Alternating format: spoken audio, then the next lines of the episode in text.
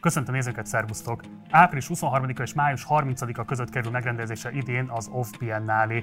Az eredetileg tavaly megrendezésre kerülő rendezvény sorozat a kortárs képzőművészet különböző projektjeit mutatja be az érdeklődők számára. Tavaly a Covid ezt elsodorta, a szervezők idén kísérletet tesznek arra, hogy lehetőség szerint minél többekhez juttassák el a magyarországi kortárs műképzőművészeti folyamatok legizgalmasabb fejleményeit. Hogy pontosan mit vállal fel az o ef, hogy miért jött létre, illetve mire lehet számítani az érdeklődőknek, nos, erről beszélgetek meghívott vendégeinkkel, kezdünk!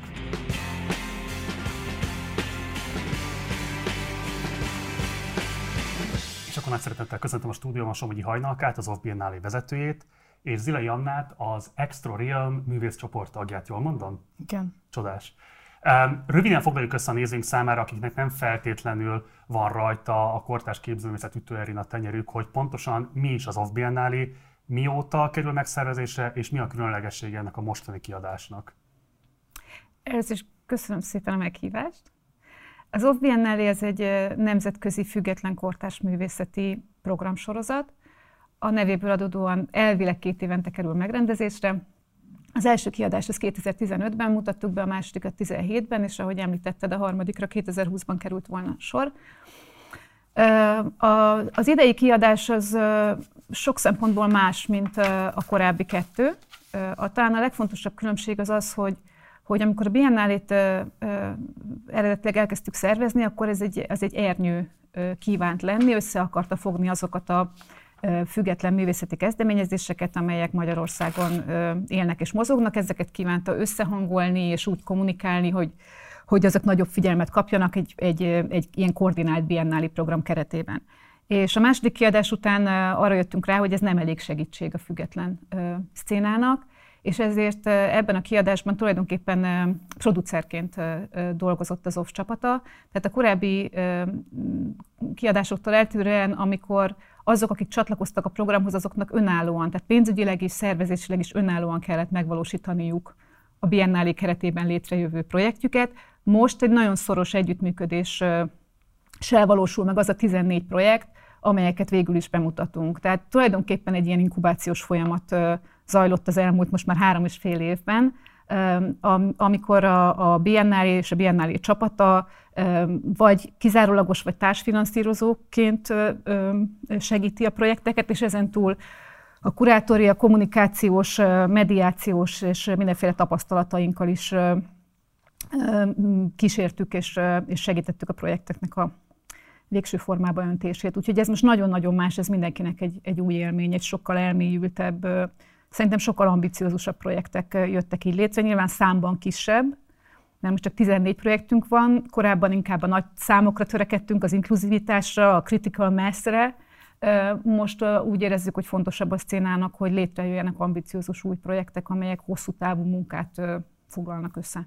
Mindjárt fordulok Annához, de egyetlen kérdésem lenne még hozzád. Az o ef az mennyiben reakció vagy kritikája a kétezer-tíz utáni kulturális rezsimnek? Kérdezem ezt azért is, mert magában a kurátori koncepcióban, pontosabban a műsorprogramban utaltok arra, hogy ez egyfajta kritikai válasz is arra a politikai környezetre, ami kialakult, illetve nagyon hangsúlyosan hivatkoztak arra, hogy semmilyen állami intézmény nem működtök együtt. Miért hoztátok ezt a döntést, pontosabban mi az, ami miatt azt gondoljátok, hogy ma Magyarországon állami intézményekkel együttműködni a függetlenségetek valamilyen módon vett sérülését eredményezni? Uh-huh. Uh, igen, azért hoztuk eredetileg létre az o ef Biennale-t, hogy legyen egy olyan független platform, ami tulajdonképpen azok szerint a szakmai uh, normák szerint működik, ami, ami a, a, az alkotó vagy az alapító csapat számára fontos volt. Tehát azt a Azt a, a nemzetközi szakmai munkát szerettük volna folytatni, a, amelyet korábban különböző intézményekben végeztünk, és azt gondoltuk, hogy, hogy ezt tizenhárom-tizennégy körül járunk, ugye, amikor elkezdtük ezt szervezni, hogy ezt egy független platform keretében tudjuk csak folytatni.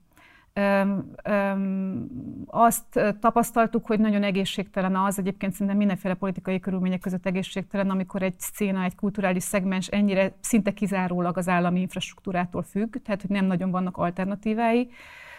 Úgy éreztük, hogy, hogy rossz irányba halad a, a a közpénzből működtetett infrastruktúrának az átszervezése, átalakulása, és ezért tartottuk fontosnak, hogy legyen, legyen alternatívája ennek. Ezért is döntöttünk úgy, hogy nem pályázunk állami forrásokra, illetve nem működünk együtt államilag fenntartott intézményekkel. Ez egyébként azért hadd tegyem hozzá, hogy nem gondoljuk, hogy ez egészséges, vagy hogy ennek így kéne működnie egy normális helyzetben. Uh-huh. Egy ilyen pici szcénában, ami ilyen kevés erőforrásra rendelkezik, az lenne nyilván az egészséges, hogyha minden vektor egy irányba mutatna, és hogyha létrejöhetnének értelmes együttműködések, úgyhogy mi ezt továbbra se zárjuk ki, mi ezt továbbra is jónak tartanánk, ha lennének olyan szereplők, akikkel együtt tudunk, keressük is ennek a lehetőséget, de azért eddig az volt a valóság, hogy, hogy nem jöttek létre ilyen együttműködések. Szerintem az is nagyon fontos, hogy, hogy a Biennálét úgy sikerült lábra állítani, és most már ugye a harmadik kiadást is megvalósítani, hogy, hogy mindenki számára, aki figyeli, nyilvánvalóvá vált, hogy ez lehetséges. Tehát, hogy lehetséges egy ilyen volumenű nemzetközi projektet úgy létrehozni, hogy nem kell mondjuk esetleg azokat a kényszerű kompromisszumokat megkötni, amelyekkel sok esetben a, az állami támogatásnak a, az elnyerése együtt jár, vagy járhat, vagy az állami együttműködés. Azt hiszem, hogy ez meglepő volt azok számára, akik a, a magyar kortárs kultúrában dolgoznak, vagy talán szélesebb berkekben is egy, egy fontos példává, egy fontos civil példává válhatott. És ugye ez így jött létre, és így erősödött meg, és így vált nemzetközileg is láthatóvá és beágyazottá. Ez azt hiszem, hogy megváltoztatja a tárgyalási pozícióinkat, még akkor is, hogyha, illetve akkor is, hogyha mondjuk együttműködést kezdeményeznénk önkormányzati, vagy bármilyen más közpénzből működtetett szervezettel. Anna, kérlek, hogy mutasd be a művészeti együtteseteket, már csak azért is, mert én kétszer is próbálkoztam a nevének a kimondásával, és mindkétszer sikeresen belesültem, úgyhogy légy szíves, old fel a neveteknek a titkát, miért ezt a nevet választottátok, és kérlek, hogy mutasd be, hogy pontosan művészetek mely területén dolgoztok, és pontosan mi az a projekt, amivel meg fogtok jelenni majd a Biennálé keretein belül. Az Extrorem művészcsoportot kétezer-tizenhétben alapítottuk a művésztársaimmal, Süveges Ritával és Horváth Gideonnal. És azt a célt tűztük ki magunk elé, hogy megpróbáljuk művészeti eszközökkel megfoghatóbbá, érthetőbbé tenni a klímaválság és az ökológiai válság témáját, ami egyébként egy elég nagy kihívás, hogyha belegondolunk abba, hogy a klímaválság alapból is gyakran a médiában egy ilyen elidegenítő gesztussal jelenik meg, távolítájak, ezeknek a pusztulása, és ezek elidegenítik az embert igazából ettől a témától, de ugyanúgy, amikor a katasztrófáról beszélünk, az bénító és nem cselekvésre sarkal. Tehát egyrésztről van egy ilyen téma, ami nehezen hozzáférhető, ugyanakkor hatalmas kihívást jelent, de elidegenítő módon van kezelve általában, és van a képzőművészet, ami szintén azt a képet kelti, hogy az emberben, hogy elidegenítő, nehezen hozzáférhető, és, és a többi. És ezt a paradoxont szerettük volna feloldani a munkásságunkkal, vagy a, munka, a művészeti csoportunknak a munkájával. És olyan, olyan felismeréseket próbáltunk belevinni ebbe a közös munkába, amik a klímaválsággal kapcsolatosak. Például, hogy a klímaválságról azt gondoljuk művészként is, meg, meg individuumként is, hogy egyéni szinten nem megoldható probléma. Ezért próbáltunk egy olyan keretet keresni, ahol a közösségi élmény, úgymond a művészeti gyakorlatunk részévé tehető.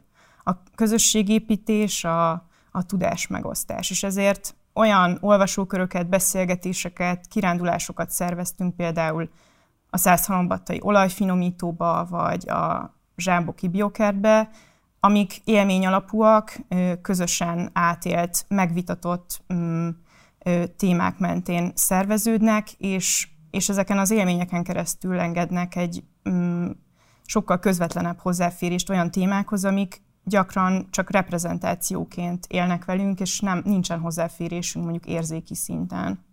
Ugye a te projekted, amivel meg fogsz élni, hogyha jók az értesüléseim, azok a, az a tihanyi eko elvesztésének ökofeminista olvasatára vállalkozik. Kérlek, hogy mesélj egy kicsit, mert szerintem nagyon izgalmas, ugye mi az, ami pontosan tárgya a te művészeti alkotásodnak, és hogy fog ez kinézni pontosan? Tehát mire számíthatnak a látogatók? A múlt nyáron Jordán Ferenc hálózatkutató biológus meghívott minket a Limnológiai Kutatóintézetbe, Tihanyba egy workshopra, és akkor jutott eszembe a tihanyi vízhangnak a története. Ez már régebben is foglalkoztatott engem, de de nagyon megindító volt a számomra, hogy ebben az egy történetben hogyan fut össze két probléma. Az egyik a, a hang problémája, a zajszennyezés problémája, amit ugye az okoz egyrészt, hogy brutálisan megnövekedett ott a forgalom, folyamatos az építkezés, beépítik azt a kis halászfalut, és, és túlturistásodás van, tehát egy hatalmas ilyen zajszennyezés góc jött létre. Másrésztről pedig folyamatosan írtják ki az ökoszisztéma különböző résztvevőit, a nádast, a, a, a hegyről le az erdőt, ami viszont ezt a folyamatot gerjeszti tovább, mert nincs, ami fölfogja azt a zajt, ami a, a főútról úgymond körülveszi a falut. És ez mind hozzá tesz ahhoz, hogy elhalkult a vízhang. És ezt a kérdést próbáltam meg körüljárni úgy, hogy a Varsányi Szirének kórussal együtt, Szári Laurával együtt egy kórusművet írtunk, ami Garai János műlegendájához nyúl vissza. Ennek az a lényege, hogy, hogy a tihanyi ö, királylánynak gyakorlatilag ö, megtetszett ez a királylánya a tó, fiá, vagy a tó királyának a fiának, és ö, a királylány visszautasította őt, és ezért cserébe a király elátkozta őt, és így lett a vízhang. Um, és ebben egyfajta ilyen hatalmi elnyomást észleltem ebben a történetben, és ennek a, az újraértelmezését próbáltam adni ebben a kórusműben, és ezt összekapcsolni azzal az ökológiai elnyomással, ökológiai pusztítással, amit Tihanyban láttam, és amikor így összekapcsolódott a fejemben, hogy ez a pusztító logika nagyon rokon azzal, ami mondjuk egy patriarchális elnyomásban tapasztalható, akkor született meg bennem az ötlet, hogy úgymond ennek a, ennek a logikának a, a közös magját valahogy feloldani egy ilyen imádsággal, ami azért szólal fel, hogy, hogy, hogy felszabadítsuk mind a, az elnyomás alá helyezett természeti környezetet, mind pedig, mind pedig a női autonómiát. Mikor, hol és milyen formában lehet az alkotásoddal megismerkedni az érdeklődőknek? Az Aklim, klímaképzeleti ügynökség című tárlaton lehet megismerkedni a Horánszky utca öt szám alatt az Apa Galériában, a Lumen kávézó fölött az első emeleten.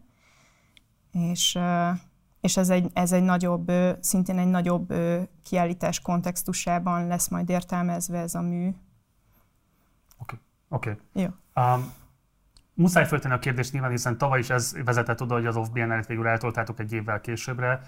Mit lett kezdeni a Covid helyzettel? Ugye tavaly ilyenkor még nem is voltak olyan borzasztóak a számok, mint jelenleg, amikor ugye százasával, ezresével nőnek a fertőzöttekről szóló híradásoknak a számai. Rengeteg polgártársunk van jelenleg is kórházban, lélegeztetőgépen, iszonyatosan magas a halálozások száma. Hogyan lehet Covid biztosan rendezni egy ilyen rendezvényt, amikor egyébként a kulturális intézmények döntő többsége, sőt, hát majdnem mindegyike zárva tart?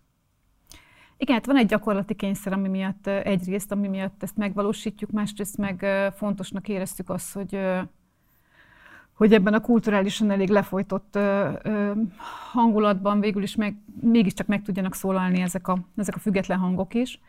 Ö, hát ö, próbáljuk betartani az összes ö, ö, járványügyi korlátozást ö, azokon a helyszíneken, ahol, ahol be tudjuk mutatni a kiállításokat fizikai formában. Ott nyilván tartjuk magunkat a, a létszámkorlátokhoz, illetve ugyanúgy megköveteljük a maszk használatát, készfertőtlenítést biztosítunk, ahogy, ahogy mondjuk ez a boltokban történik, amelyek ugye most is nyitva vannak. Illetve a, a diskurzív eseményeink, a vetítések, a konferenciák, a kerekasztal beszélgetések, azok online fognak megvalósulni. Ami egyrésztről persze szomorú, meg mindenkinek tulajdonképpen nagyon elege van ezekből az online beszélgetős platformokból. Másrésztről viszont tulajdonképpen egy ilyen nagyon alacsony költségvetéssel dolgozó, de nemzetközi ambíciókkal bíró projekt számára valahol jól is jön az, hogy ezek normalizálódtak, hiszen lehetővé válik az, hogy nagyon-nagyon alacsony költségek mellett egy nagyon nemzetközi párbeszédet vagy beszélgetést valósítsunk meg ezáltal, amelynek közönsége is van, hiszen mostanra mindenki hozzászokott ahhoz, hogy hogy online kövesse ezeket, a, ezeket az eseményeket. Tehát különösen most, hogy a Dokumenta révén bekerült az o ef bé Biennálé Egy, egy tényleg globális ilyen szervezetekből álló nemzetközi csapatban, amit Lumbung Interlokálnak nevezünk. Most nagyon fontos, tehát szeretnénk őket bemutatni tulajdonképpen, a dokumentás részvételünket is elindítani az o ef bé en-nál ideje alatt, az o ef bé en-nális résztvevőket összehozni, közös platformra emelni a, a lumbungos partnereinkkel, és hát ezt nem tudtuk volna megcsinálni fizikai terekben, repülőjegyekkel és, és szállodákkal, ezt, ezt tulajdonképpen csak így tudjuk megcsinálni. Úgyhogy, úgyhogy rengeteg, de nagyon sok ilyen, ilyen beszélgetés lesz, amit, amit online tudnak követni. Anna, mennyire atipikus a ti művészeti csoportotoknak a létrejötte? Tehát ugye nemzetközi szinten is lehet ismerni olyan képzőművészeti csoportokra, amelyek kifejezetten politikai problémák mentén jönnek létre, és ilyen interdisziplináris szemléletben hoznak be különböző tudásokat, és eleve nem a művész egyedisége vagy egyénisége az, ami dominálja a művészeti produktumot, hanem egy kollektív erőfeszítésnek az eredményeképpen jön létre. De ez Magyarországon azért nem egy bevett gyakorlatban, nyilván vannak előzményei a huszadik századi művészet történetben is, Hajnalka helyesen rázza a fejét, mert valóban, tehát ez így egy kicsit leegyszerűsítő olvasat, de mégis azért ez valami fajta, tehát akkor inkább így kérdezem, jelezem, ez valami fajta új trendet, ami a ti generációtoknak már inkább a sajátja, mint mondjuk a korábbi művészeti generációké. Én azt gondolom, hogy, hogy egyetértek azzal, amit mondtál, tehát hogy Nyugat-Európában ez a fajta kutatás alapú együttműködésekre épülő művészeti gyakorlat nagyon bevett, és pont ennek a tapasztalata, vagy az, hogy, az, hogy azt láttuk, hogy, hogy máshol így is lehet művészetet csinálni, ez inspirált minket is arra, hogy, hogy belevágjunk. Meg tényleg az, hogy kétezer-tizenhétben, amikor azzal szembesültünk, nyilván nem akkor szembesültünk vele, de valahogy beütött ez az információ, hogy, hogy itt van ez a klímaválság, ez egy hatalmas, egzisztenciális fenyegetés az egész emberiségnek, és akkor felteszi magának a kérdést az ember, hogy hogyan lehet művészetet csinálni úgy, hogy tudjuk, hogy ez vár ránk, vagy a következő generációkra. Azt gondolom, hogy, hogy művészeti hagyománya abszolút van annak, hogy társadalmi kérdéseket dolgozzunk fel. A mi művészcsoportunk nem gondolom, hogy, hogy, hogy mindent megújítana, inkább arról van szó, hogy azokra a pontokra helyeztük a fókuszt, amik amikről azt gondoljuk, hogy, hogy a klímaválsággal való szembenézésben ö, szerepük lehet. Az együttműködés, a hálózatosság, ö, az, hogy, hogy újra definiáljuk, hogy mit értünk tudás alatt, ö, mit értünk a művészet alatt egyébként, mit értünk a művészet befogadása alatt, hogyan lehet egy ö, kirándulást, egy beszélgetést, ö, ezeknek az élményét, a tapasztalatát művészetként értelmezni és beemelni a művészeti gyakorlatba. Nekünk igazából ez a fókuszunk, és, ö, és ennyiben nagyon más persze sok szempontból, mint, ö, mint ami ö, elérhető. Az o ef bé en-nál nélkül volna a Magyarországon olyan komolyan vehető kortárs képzőművészeti intézmény, ami egy ilyen csoport számára megjelenési lehetőséget tudna adni, ami hospitálni tudna egy ilyen kezdeményezést? Szerintem ez egy nagyon fontos kérdés. Az elmúlt évtizedben egészen elképesztően meg lecsökkent azoknak az intézményeknek a száma, ahol egy ilyen együttműködés alapú ö, művészeti csoport működni tud intézményi keretek között. Az egyik ilyen intézmény egyébként a, az ef ká es e Fiatal Képzőművészek Stúdiója Egyesület a Rottenbiller utcába, ami nélkül az Extra Realm munkássága egyáltalán nem jöhetett volna létre, mert ö, nem csak infrastruktúrát, kiállítóteret, hanem, hanem támogató közeget, közösséget, szakmai támogatást is kaptunk az ef ká es-től. Ugyanakkor kétezer-tizenkilencben, amikor megjelent egy kötetünk, az Extrodésia enciklopédia, akkor, akkor két év együttműködés után komolyan felmerült az bennünk, hogy ez is szép volt, jó volt, és nagyon sokat tanultunk belőle, de igazából nincsen tere annak, hogy ezt együtt folytassuk, és akkor jött a képbe az o ef bé en-nále, ami nem csak keretet adott, hanem olyan fejlődési ívet, pályát, lehetőséget, együttműködést a szakma tapasztaltabb szereplőivel, amire egyszerűen nem lenne lehetőségünk más kortárs művészeti intézményben jelenleg Magyarországon. Szóval ebből a, ebből a szempontból is szerintem az o ef bé en-nál teljesen hiánypótló és az, hogy, hogy két év után ez az együttműködés nem bomlott fel közöttünk, és igen, inkubálódhatott két év alatt egy ekkora projekt, amiben gyakorlatilag éjjelünket, nappalunkat belecsatornázhatjuk, az, az, az nem jöhetett volna létre. Hajnalka, téged ahhoz a kurátori generációra sorollak a magyarországi szénát tekintve, akiknek az intézményesülése számos okból nem tudott megtörténni a kétezres évektől kezdődően. Te mivel magyarázod azt, ugye maga az off-biennáli csapata is számos olyan kiváló kurátort tömörít, és nem csak most már a korábbi kiadásokban is, akiknek szintén nincsen intézményi hátterük, vagy olyan intézményi hátterük van, amit maguknak kellett megépíteniük. Nagyon kevesen vannak, akik konkrétan magyarországi állami fenntartású, vagy önkormányzati fenntartású múzeumban, vagy, vagy művészeti intézményben tudnának dolgozni. Miért van az, hogy, hogy bizonyos értelemben, és ezt akkor fogad el egy értékítéletként, a kurátori szakma krémje ebből a generációból nem tud intézményesülni Magyarországon? Hát mi ugye mindannyian, tehát hogyha most a, az off-biennálé jelenlegi kurátori stábját nézzük, ami nagyon fontos, hogy ez nem azt jelenti, hogy mi vagyunk a kurátorai a biennáléknak, ez, ez egy nagyon fontos distinkció, mi nagyon, tehát hogy, hogy mi hozzuk létre azokat a kurátori kereteket, döntéseket, amelyekbe becsatornázzuk a, a projekteket, de hogy nem mi vagyunk ennek a főkurátorai, de, de zárójel.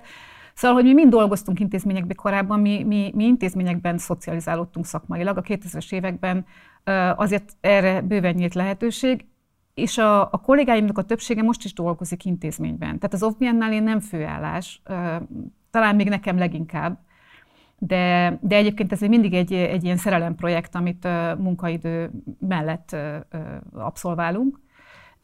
Szóval, szóval van, ez a, van ez a szakmai hátországunk, ami nagyon fontos volt, mert szerintem enélkül nem tudtuk volna létrehozni a biennálét, de még akik dolgoznak is intézményben, azoknak is hiányérzetük van.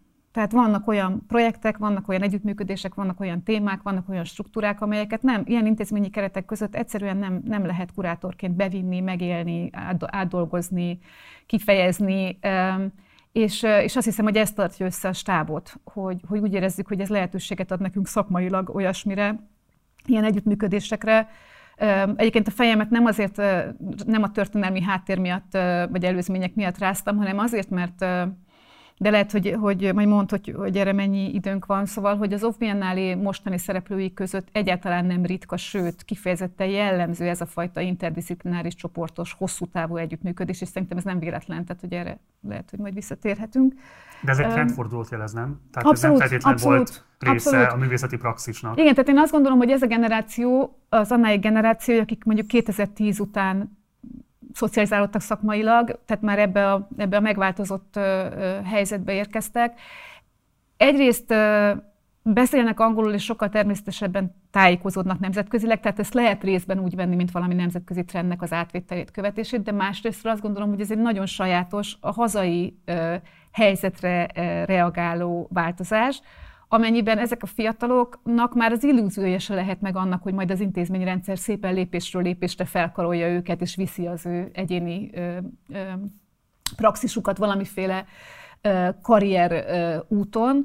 Ö, tehát a, az intézményi működésnek, az oktatásnak a, a hiátusai a, a, azok, amelyek szerintem arra késztetik a fiatalokat, hogy, hogy olvasóköröket szervezzenek, tehát hogy saját maguk ö, hozzák össze azt a tudást, amivel dolgozni akarnak.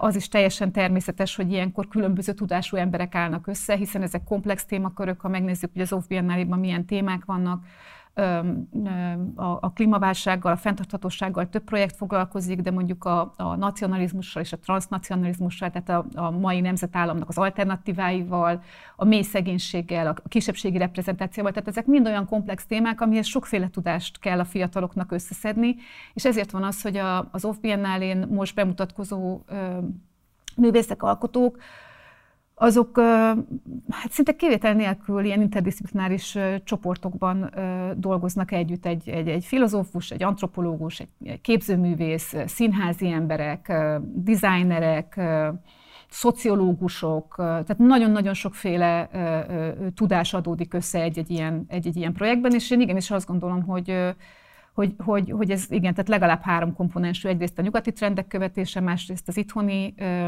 ö, infrastrukturális helyzetnek a, a, a, a túllépése, harmadrészt pedig a, a tematikából, tehát az érdeklődésből adódó szükség. Ugye részben a szövegben is, amit idéztem, utaltok rá, és most is beszéltél arról, hogy milyen veszélyeket jelent az állami kitettség. Ugyanakkor a nemzetközi szinten azt lehet látni, hogy a piaci kitettség legalább ekkora veszély, hanem jelentősebb veszély. Ugye a legfontosabb ilyen művészeti szintereket, például a Kászeri Dokumentát, amelynek ti is szakmai partnere vagytok, nem lehet megszervezni állami források nélkül. Ugye, tehát ott mintha pont az rajzolódnak, hogy egyébként az állam képez olyanfajta ellensúlyt a különböző piaci tőkeérdekekkel szemben. Rosszul érzékelem, hogy a piacsal szembeni kritika kevésbé explicit módon jelenik meg abban a kurátori vagy szakmai statementben, amit megfogalmaztatok az off-biennálé kapcsán? Um, hát elsősorban ugye, ahogy mi fogalmazunk, az általában inkább proaktív, tehát inkább magunkról beszélünk, mint a, azokról a szereplőkről, a, a, amelyek még jelen vannak. Magyarországon ez a piaci veszély, ez nyilván azért kevésbé érzékelhető egyelőre, mert hogy nincs. Nagyon-nagyon szerény a piac, még azt is az állam, is, még azt is az állam támogatja, tehát a magyar kortárs műkereskedelmi piacnak is az állam egy nagyon nagy bevételi forrása és támogatója. És korporát, tehát céges mecenatúra a kortárs képzőművészet terén gyakorlatilag nem létezik. Nyilvánvalóan ez veszélyeket rejt, de, de az off-biennálé olyan szempontból ugye szerencsés helyzetben van, hogy, hogy ilyen jellegű kultúra és igények hiány maga tudja alakítani a, ezeket az együttműködéseit, amennyiben egyáltalán olyan helyzetbe kerül, hogy ez, hogy ez felmerül.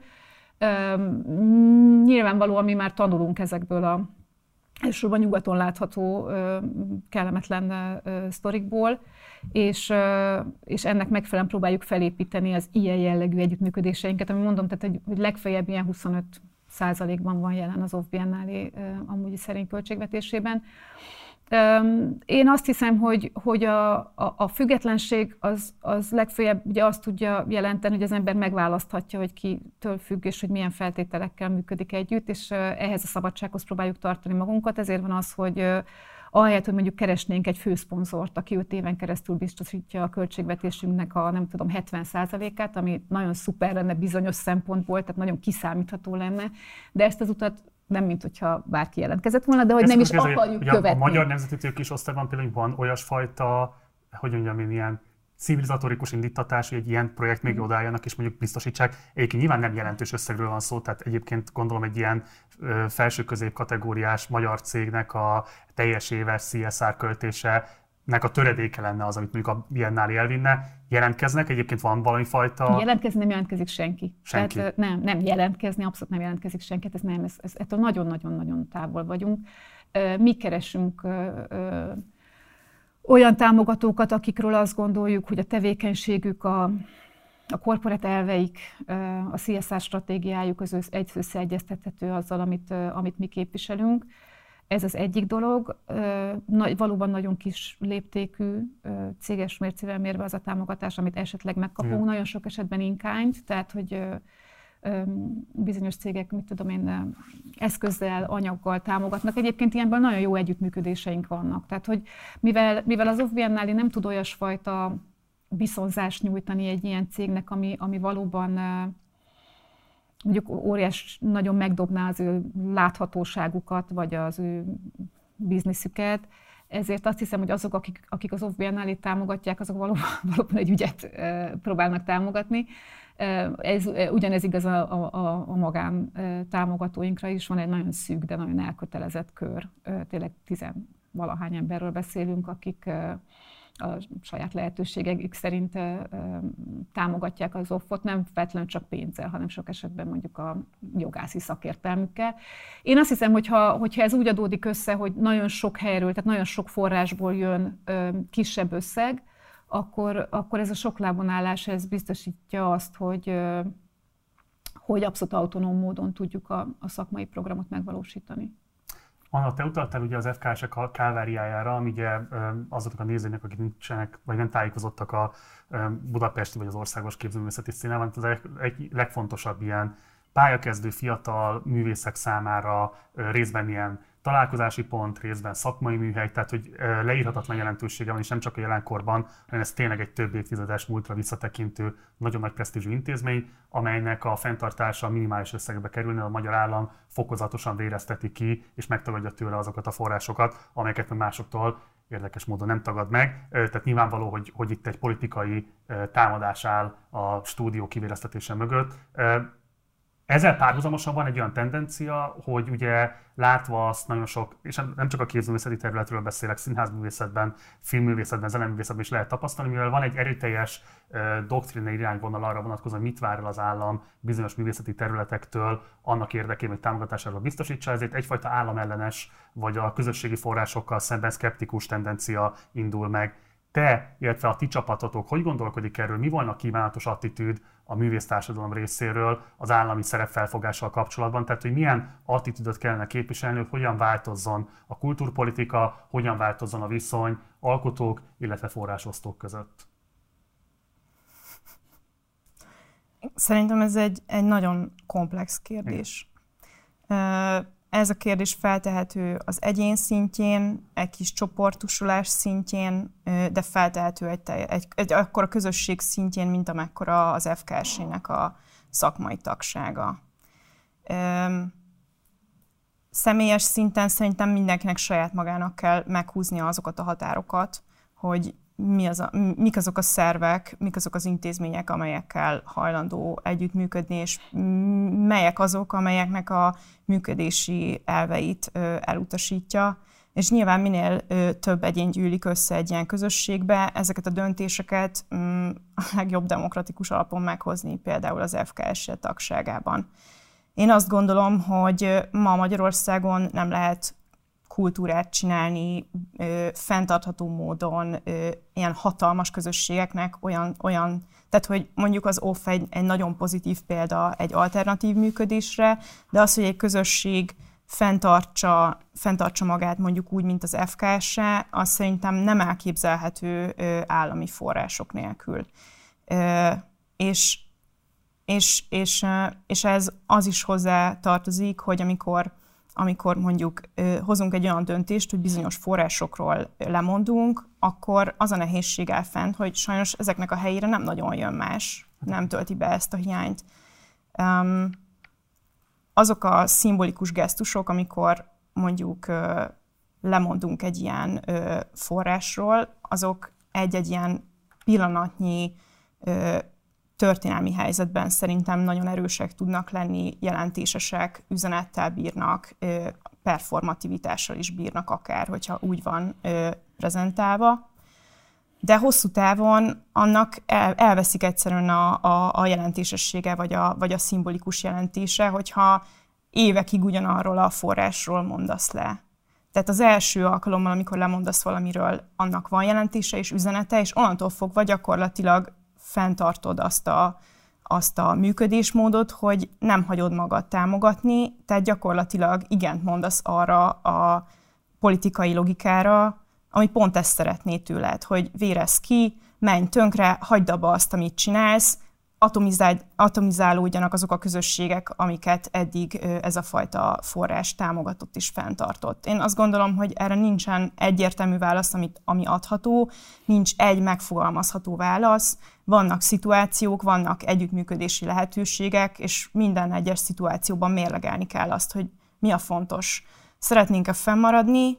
Ha szeretnénk, akkor mik azok a kompromisszumok, amiket bizonyos szereplőkkel való együttműködés esetén meg kell kötni, ezeket vállaljuk-e, ha nem, akkor milyen alternatívákat tudunk kitalálni ezeknek a pótlására. Én azt gondolom, hogy ami az ef ká es-ben megvalósult az elmúlt öt évben, az pont egy, pont egy, egy közösségi együttműködésnek a, az eredménye, az, hogy tizenegy ember a saját munkájuk mellett, tehát a, a napi munkájuk mellett feláldozták a, a teljes szabadidejüket, és, és, és önkéntes alapon megszervezték azt, a, azt az alapot, amiből újraépítették ennek a, a közösségnek a, az anyagi intézményi alapjait. Szóval szerintem ott valami egészen elképesztően példaértékű történt az elmúlt években, és, és azt látjuk, hogy, hogy minden ilyen hely, ami még fönnmarad, ott ott ezek a megoldások működnek, hogy közösségi, ember, közösségi alapon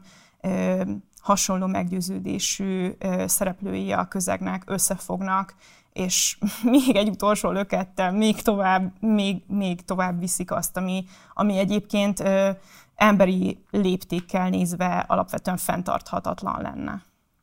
Másképp teszem fel a kérdést, hogy én azt tapasztalom, hogy az össze, vagy az általam ismert művészeti szinterek döntő többségében rengeteg közösségi energia, intellektuális energia megy el arra, hogy azokat a morális dilemmákat vizsgálják a közösség tagjai, hogy a létező keretek között hogyan lehet etikusan eljárni, kitől szabad forrást elfogadni az állami szereplők közül, kitől nem, hol húzódik ez a határ mi alapján, miközben nagyon kevés, én legalábbis nagyon kevés olyan próbálkozást látok, ami a keretek újraalkotására irányulna, tehát ami azt mondaná, hogy ez a kulturpolitikai keretezés az, amit meg kell változtatni, és nem elutasítanak akarjuk az állami szerepvállást, nem szeretnénk, hogyha végre ez egy olyan keretben tudna létrejönni, ami egyébként tényleg a közösségi szempontokat veszi figyelembe a hatalompolitikaiakkal szemben. Te tapasztalsz-e ilyesfajta mozgást, ilyesfajta diskurzust a saját köreidben, ha pedig nem, akkor szinte hol lehetne ezt elkezdeni, hogy hogy lehetne ezt elkezdeni?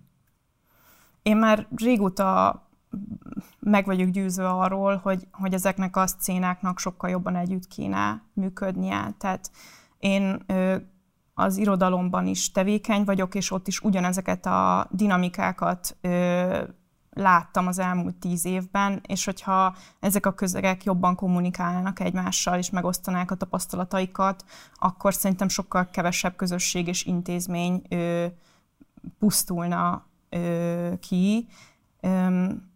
Én a magam részéről azt tudom mondani, hogy a, a művészi csoport, vagy művészeti csoport, amiben dolgozom, azért valamilyen szinten ezzel foglalkozik. Mi kiléptünk a kiállítótérből, ez egy, ugye, egy, egy olyan infrastruktúrális követ, követelmény, amit fenn kell tartani. Alapvetően megszerveztük a, a művészeti munkánkat a kiállítóteren kívülre, kirándulásokba, beszélgetésekbe, de nem szabad elfelejteni azt, hogy mondjuk ennek is infrastruktúrális hátteret adott az ef ká es e. Én azt gondolom, hogy, hogy, hogy erre sincsen bevett válasz. Ne, nem tudunk kilépni egyszerűen abból a rendszerből, amiben vagyunk. Proaktív válaszokat tudunk ráadni, olyan válaszokat tudunk adni, amik feszegetik ennek a rendszernek és ennek a logikának a határait. De... De, de, de ez egy rendszer szintű probléma, és nem gondolom azt, hogy egy ennyire pici közegnek a, a szereplői önmaguktól ö, ezt meg tudnák váltani. Abban már több lehetőséget látnék, hogyha kommunikálnának egymással a, a kreatív szcénáknak a, a szereplői. Hajnalka, um... így szörmentén érintettük csak ezt a dolgot, nyugodtan reagálni után rá, csak egy kérdést engedj meg. Tehát, hogy szörmentén érintettük csak a dokumentás meghívásnak a tényét, miközben ez egy ilyen hihetetlenül fontos elismerése az off-biennálé szakmai súlyának. Ugye azok számára, akiknek nem lenne ismerős a dokumentet, ez a legfontosabb nemzetközi képzőművészeti színtér, ahol bekerül önmagában egy hatalmas rangtéket, ráadásul meghívás alapján hívtak el a mostani kurátorok. Plusz ugye te magad pedig fölkerültél az Art Power százas listáján a kilencvenhatodik helyre. Mitől érdekes most az o ef és Magyarország a nemzetközi szintér számára? Ez a ti kollektív erőfeszítéseteknek az eredménye, a politikai helyzetnek a kitettsége? Mi az, amit megkülönböztetetten tud most a magyarországi szintér, ami miatt sokaknak kinyílik a szeme? Azt hiszem, hogy, hogy ezek, mindezek együtt. Tehát, hogy a, az o ef-nál az elmúlt években, és itt csatlakoznék ahhoz, amiről az Anna beszélt, öm, öm, egy olyan... Öm, módon ö, ö, reagált arra a tágabb ö, politikai társadalmi helyzetre, amelyben ugye megszületett, ami nemzetközileg is érdekes. Ö, ö, amennyiben.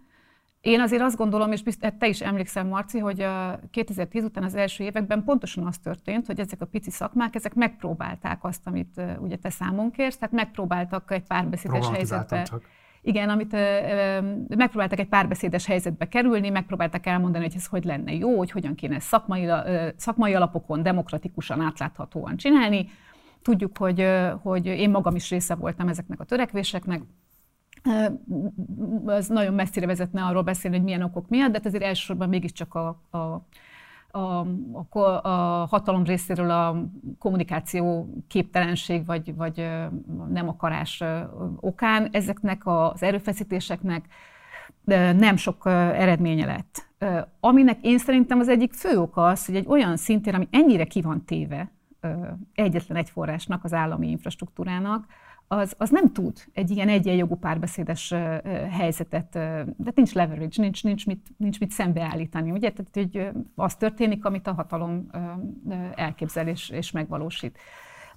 És tehát, hogy ez, ez a közhengerélmény volt az, ami miatt, ami miatt mi végül is felismertük, hogy, hogy struktúrát kell építeni. Uh-huh. Olyan struktúrát, ami nincsen kitéve ennek a, ennek a mechanizmusnak. És ez nagyon-nagyon nehéz, és nagyon hosszú távú dolog, és ami azt hiszem, hogy most történik az es ef e kapcsán és nyomán, ahol ugye a legtöbben mindig a demonstrációkat említik, és valóban nagyon-nagyon délekemelőek és jelentésesek voltak, ahogy az Anna is mondja, tehát a gesztus, a demonstrálás, az ellenállásnak ezek a politikai formulái, ezek valóban ö, olyan momentumot, olyan pillanatokat hoznak létre, amelyek, amelyek nagyon fontosak egy adott közösségnek. De én azt gondolom, hogy itt is a struktúrateremtés az, ami, ami, ami valóban fontos. Tehát az, hogy, hogy emellett szépen csöndben elkezdtek építeni egy olyan alternatív struktúrát, ami, ami függetlenül az állami infrastruktúrától valamiféle megoldást, valamiféle alternatívát kíván azoknak a, kínál azoknak a fiataloknak, akiknek nem felel meg a, a hivatalos verzió. És, és én azt gondolom, hogy ez egy nem látványos és nagyon hosszú távú munka, de hogy, hogy, hogy pillanatnyilag ez a legjobb esély, és az, hogy ezek a, ezek a, úgy ahogy az Anna is mondja, ezek a függetlenül létrejövő és függetlenül életképes projektek, ezek valamilyen módon együttműködést kezdjenek, hogy egyébként mi is párbeszédben vagyunk a, azokkal a szereplőkkel, akik elkezdték a, a, a Free es ef e strukturális hátországának a megteremtését. Látjuk azt, hogy, hogy olyan nálunk sokkal erősebb társadalmi, társadalmi jelentőségű, vagy társadalmi hátországgal rendelkező témák, mint az egészségügy, vagy, a, vagy az edukáció sem tudtak párbeszédes alapon, javaslatok, nyílt levelek, demonstrációk útján változást elérni abban, ahogy a, ahogy a kormányzat működik. Tehát én azt gondolom, hogy, hogy, hogy, hogy illúzió lenne azt gondolni, hogy pont a kultúra területén, vagy a kortárs kultúra területén egyszer csak megvalósul egy szigetként egy ilyen demokratikus, átlátható világ.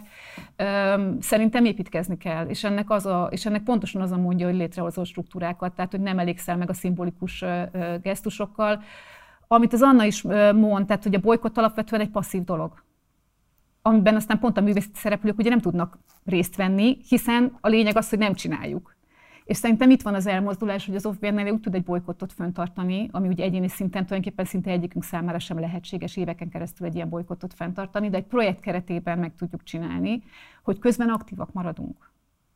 Tehát nem csak elutasítjuk az állami finanszírozást, ahogy az ef ká es e is egy időben tette, vagy legalábbis bizonyos szereplőket elutasított, hanem, hanem megpróbálunk más alapokon aktívak maradni. Borzasztó izgalmas téma, mindenképpen folytassuk, még gyertek vissza. Most viszont zárásra kerül sor, úgyhogy légy szíves, gyorsan azt még mondjátok el, hogy hol tudnak tájékozódni az érdeklődők a biennáli programjéről, hova látogassanak el, hogyha szeretnék tudni, hogy miben részesülhetnek. A fő információs forrás a honlapunk, off biennale pont hu, ez nagyon egyszerű. Itt fönn van, most már azt hiszem, hogy minden program, és emellett van egy nagyon-nagyon aktív social media kommunikációnk az Instagramon, meg a Facebookon, hogyha lehet ilyeneket mondani. Nyugodtan. Ahol, ahol meg napi szinten lehet követni a, a programoknak az alakulását, ami egyébként azért is nagyon fontos, mert mindaz, amiről beszélünk, az ökológiai fenntarthatóság, a természettel való viszonyunk újrafogalmazása, az azzal is jár, hogy vannak olyan projektjeink, amik pontosan ilyen módon valósulnak meg. Tehát például a méhek rajzásától függ, hogy az Architecture Uncomfortable Workshopnak a projektjét mikortól tudjuk bemutatni, vagy az időjárási viszonyoktól függ az, hogy az Eroszénnak a hatalmas balonját mikor tudjuk reptetni, úgyhogy ezért is nagyon fontos, hogy a, hogy a social médián tulajdonképpen napi aktualitással lehet tájékozódni arról, hogy végül mi, hogy és milyen formában valósul meg. Somogyi Hajnalka, Zilai Anna, nagyon szépen köszönöm, hogy itt voltatok velünk, köszönöm szépen, hogy elmondtátok mindezt. Köszönöm, köszönöm szépen. szépen. április huszonharmadikától május harmincig látogathatóak az off-biennálé különböző programjai. Mindenképpen tájékozódjatok a honlapról, és tegyétek lehetővé magatoknak azt, hogy ellátogassatok ezekre a programokra. Köszönjük szépen a figyelmeteket, ez volt már a Partizán. Mindenképp iratkozzatok fel a csatornára, ha még nem tettétek volna meg. Használjátok a like, illetve a dislike gombokat a véleményetek kifejezésére. Ha bármilyen kérdésetek, észrevételetek lenne az elhangzottakkal kapcsolatban, akkor pedig várunk a komment szekcióban. Van még egy Facebook oldalunk, illetve egy Facebook csoportunk, és utólag Partizán társalgó a címe. Oda is várunk, és akkor tudunk vitatkozni az éppen aktuális témákról. Ha nem szeretnétek nézni, hanem inkább hallgatnátok a Partizánt, azt is megtehetitek az összes fontosabb podcast platformon, elérhetőek az adásaink, így ez a beszélgetés is. Instagramon pedig Partizán Politika néven találtok meg. Ha pedig lehetőségetekben áll, akkor kérlek, hogy szálljatok be a finanszírozásunkba. Van egyrészt egy Patreon oldalunk, illetve van egy bankszámlaszámunk, van egy PayPal elérhetőségünk is. Az összesnek a linkjét megtalálhatjátok szintén a leírásban. Munkatársaim nevében köszönöm szépen a figyelmeteket, hamarosan találkozunk, addig is, ciao.